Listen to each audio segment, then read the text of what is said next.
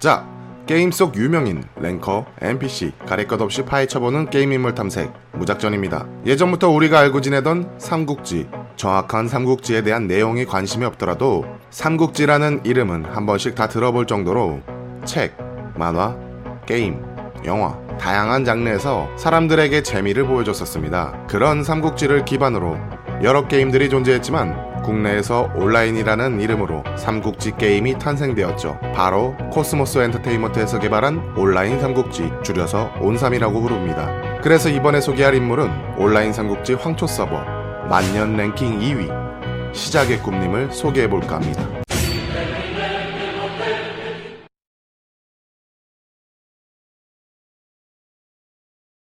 때는 2005년도 하루가 무료하게 흘러가던 시간. 어느 한 남자는 온라인 삼국지라는 게임을 처음 보고 그냥 시간이나 때울 겸 회원가입을 하고 게임을 다운받았습니다. 서버는 황초, 캐릭터는 손책. 당시 캐릭터를 생성하고 이것저것 게임에 대해 알아갔을 무렵 그의 랭킹은 3만 등을 훨씬 넘어가는 그냥 일반 유저. 어차피 재미나 조금 보다가 금방 지나가려던 게임이었기 때문에 별 대수롭지 않게 게임을 시작했습니다. 하루 이틀 조금씩 게임을 하면서 보내던 그는 같이 살던 형과 함께 게임을 했는데 그냥 남들과 마찬가지로 레벨업을 차근차근 하며 캐릭터 육성에만 시간을 보냈습니다. 그리고 게임 진행 중간마다 공식 홈페이지에서 정보들을 조금씩 얻기 위해서 홈페이지에 한 번씩 들러보곤 했죠. 그때 그가 본 랭킹에 자신의 캐릭터가 있는 것을 발견하게 됩니다. 손책 캐릭터 랭킹 100위. 비록 캐릭터별 랭킹이었지만 그는 뭔가 기분이 묘했습니다. 그래서 같이 사는 형과 함께 고랭커를 목표로 하루에 12시간씩 교대로 게임을 하게 되며 24시간 동안 캐릭터를 육성하게 이르릅니다. 그렇게 캐릭터별 랭킹이 조금씩 오르기 시작하였고 랭킹이 10위권에 진입했을 때 이미 조금씩 유저들 사이에서 그의 닉네임이 알려지기 시작했습니다. 그리고 며칠 뒤 그의 랭킹은 캐릭터별 랭킹 1위, 서버 전체 랭킹 2위. 이전까지는 오로지 레벨업을 위해 사냥만을 해서 크게 별일이 없었지만 랭커가 된 이후로 많은 일들이 생기게 되었죠.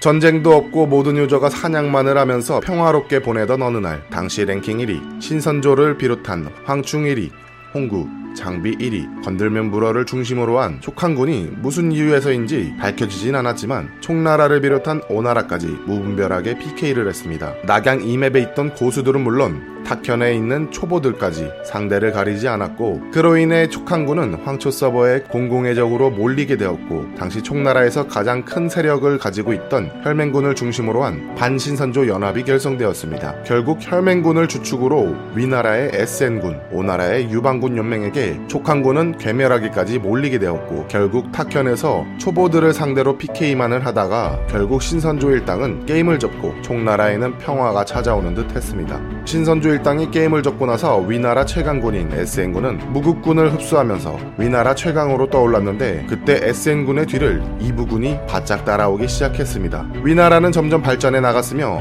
이때 위나라가 전성기를 맞이하게 되었었죠. 그러나 이부군과 군원 중 한 명이 SN군의 파승천기를 먹자를 했고 그로 인해 SN군과 이부군은 서로 보기만 해도 싸우는 무한 필드쟁 상태로 접어들게 되었습니다. SN군은 동맹군인 오나라의 유방군의 지원을 받아가며 위나라의 이부군을 격파해 나갔고 단일 혈맹으로 버거웠던 이부군은 결국 항복을 선언한 후 해체가 되었습니다. 그리고 그 이후로는 잠시 동안 위나라의 SN군의 독주가 시작되었죠.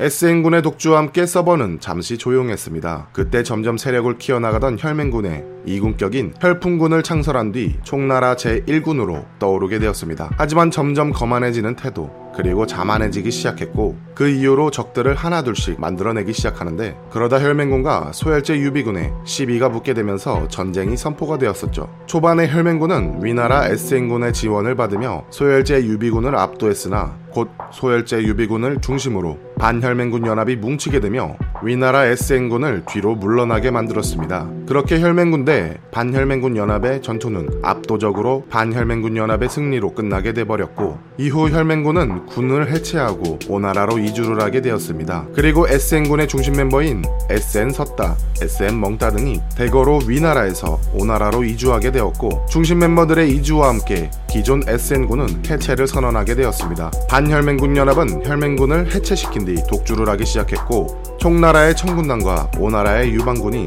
갑자기 사소한 마찰이 생기게 되었습니다. 이때 총나라의 청군단은 반혈맹군 연합의 도움을 받고자 연합을 소집했고 그에 반응하여 오나라의 유방군은 낙양 입구에서 총나라 연합을 향해 공격을 하기 시작했습니다. 그로 인해 총나라의 반혈맹군 연합은 오나라에게 전쟁 선포를 하였고 이때 총나라에서 오나라로 넘어온 혈맹군, 건토 중래군도 이전 자신들의 나라에게 칼을 겨누기 시작했습니다.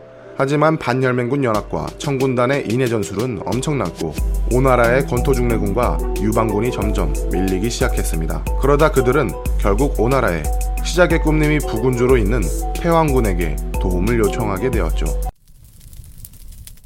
당시 단일 최강군 패황 이 당시 온라인 삼국지는 총나라, 오나라, 위나라 순으로 인원들이 많았습니다. 아마 삼국지하면 제일 먼저 떠오르는 인물들이 유비, 관우, 장비 이 인물들 때문에 총나라가 가장 인기가 많았었습니다. 하지만 당시 랭킹 1위부터 100위권 안에 들었던 랭커 유저들은 오나라의 유저가 거의 절반이 넘었고 그 랭커들이 소수정예 멤버를 구성하여 패왕군에 가입을 하기 시작하며 만든 인원이 50명가량이 되었습니다. 위나라는 초반에 강했지만 나라 이전으로 인해 인원수도 적었고 중심이 되었던 랭커 유저들도 없었기 때문에 그저 조용한 나라였습니다.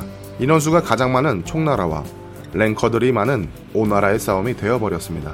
그렇게 시작의 꿈님은 패왕군의 부군주로서 오나라의 소수정예 인원들을 이끌고 총나라와의 전쟁을 하게 되는데 이 당시 전쟁의 모습을 다른 게임으로 비유하자면 스타크래프트의 저글링 다수의 부대와 하이템플러 한 부대가 싸우는 느낌 같았습니다. 총나라는 고레벨 랭커 유저들은 몇 없었지만 인원수가 무지 많았고 오나라 유저들은 대부분 고레벨, 고랭커 유저들이었기 때문에 인원들이 적었죠. 그렇게 싸움을 통해 오나라의 패왕군은 당시 제일 핫한 필드인 호로관, 낙양성을 독점하게 되었습니다. 그렇게 필드에서 나오는 아이템들의 차이가 커지고 가장 중요했던 필드인 낙양성을 오나라에서 독점을 하다 보니 아이템에 대한 차이가 다른 나라들보다 좋아지기 시작했습니다.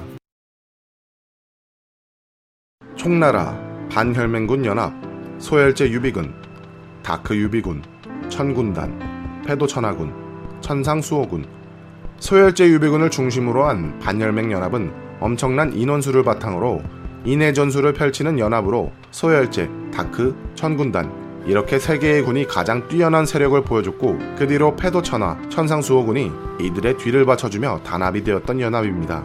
그리고 오나라에선 패왕군, 유방군, 다크군, 권토중래군 등등 상위 랭커가 서버의 절반 이상이 포진되었던 패왕군, 소수의 인원들이지만 군원 중 반 이상이 70레벨 이상이었습니다.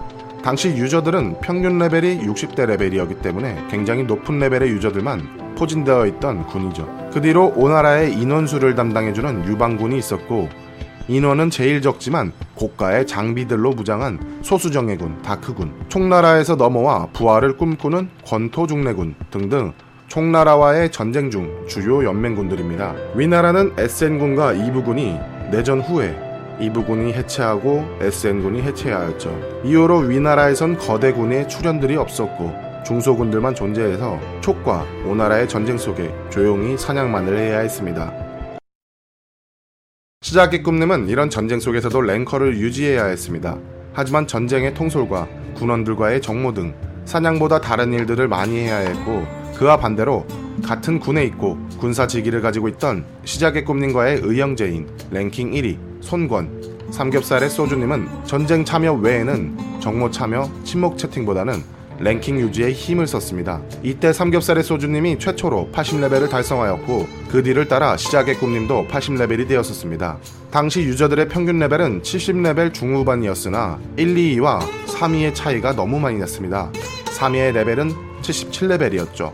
어쨌든 이때 시작의 꿈님은 형과 같이 캐릭터를 키우는 입장이기 때문에 1위를 목표로 달렸지만 삼겹살의 소주님의 레벨업 속도를 결국 따라잡을 수는 없었습니다. 이들은 가장 핫했던 사냥터인 낙양성에서 사냥을 했고 같은 시간에 같은 곳에서 사냥을 했지만 손건 캐릭을 키우는 삼겹살의 소주님보다 손채 캐릭을 키우는 시작의 꿈님의 물약 속도가 더욱더 빨랐고 그것이 계속 중첩되면서 삼겹살의 소주님의 뒤를 따라잡을 수 없었습니다.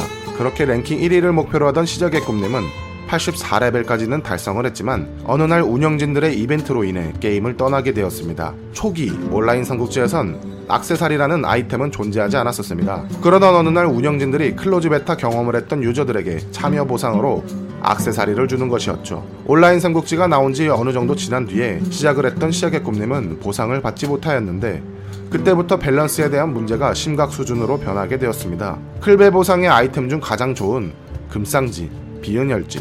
금쌍지는 방어력 10%, 비은혈지는 공격력 10%라는 어마무시한 stat이 있었고 공격력 위주의 캐릭터인 손책, 방어 위주의 캐릭터인 손권, 삼겹살의 소주님은 손권, 금쌍지를 착용하게 되는데 이때부터 무시무시한 방어력을 과시하게 됐습니다. 가뜩이나 몸빵이 좋은 손권인데 퍼센테이지로 옵션이 올라가는 아이템을 쌍으로 착용하게 되니 일반 유저들에게 입혀지는 데미지는 1가량이었으며 당시 같은 랭커였던 시작의 꿈님에게 공격을 당해도 10 정도의 데미지밖에 입혀지지 않을 정도였습니다. 시작의 꿈님은 랭커 캐릭터에 대해 어느 정도 보상은 인정했지만 밸런스가 파괴되는 느낌을 받으며 메리트가 없는 자신의 캐릭터, 손책, 더 이상 따라갈 수 없는 1등, 20대 초중반들의 생활, 이 모든 것들이 겹쳐지고 이젠 사회생활을 해야 될 때라고 생각을 하며 게임을 떠나게 됩니다.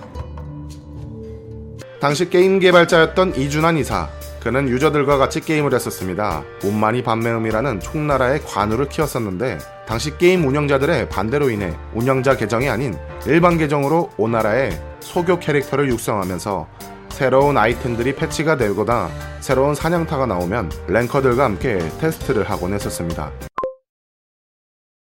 시작의 꿈님은 30대 중반까지 회사 생활을 하며 살다가 40이 넘어선 지금은 조그만한 PC방을 운영 중이라고 합니다. 그때 당시 같이 교대로 캐릭터 육성을 하던 형과 같이 지내고 있습니다.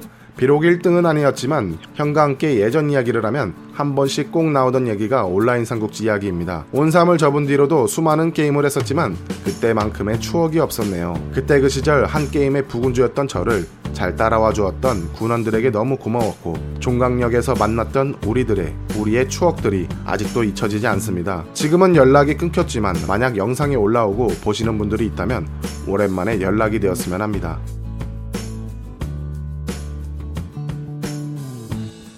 이번에 소개한 인물은 온라인 삼국지의 황초 서버 만년 랭킹 2위 시작의 꿈님이었습니다. 제가 한창 리니지를 할 때 비슷한 게임들이 많이 나오긴 했는데 이때는 무협 장르들도 많이 나오긴 했었거든요. 삼국지를 다룬 게임이다 보니까 엄청 흥했던 게임으로 기억하고 있네요. 당시 패한군에서 같이 게임을 즐겼던 분들이 있다면 댓글 남겨주시고요. 시작의 꿈님에 대한 혹은 온라인 삼국지 황초 서버에 대해 추가적인 내용이 있다면 댓글로 추억을 공유해주시면 감사하겠습니다. 그럼 저는 게임 인물 탐색 무작전이었고요. 다음 인물 탐색에서 뵙도록 하겠습니다. 감사합니다.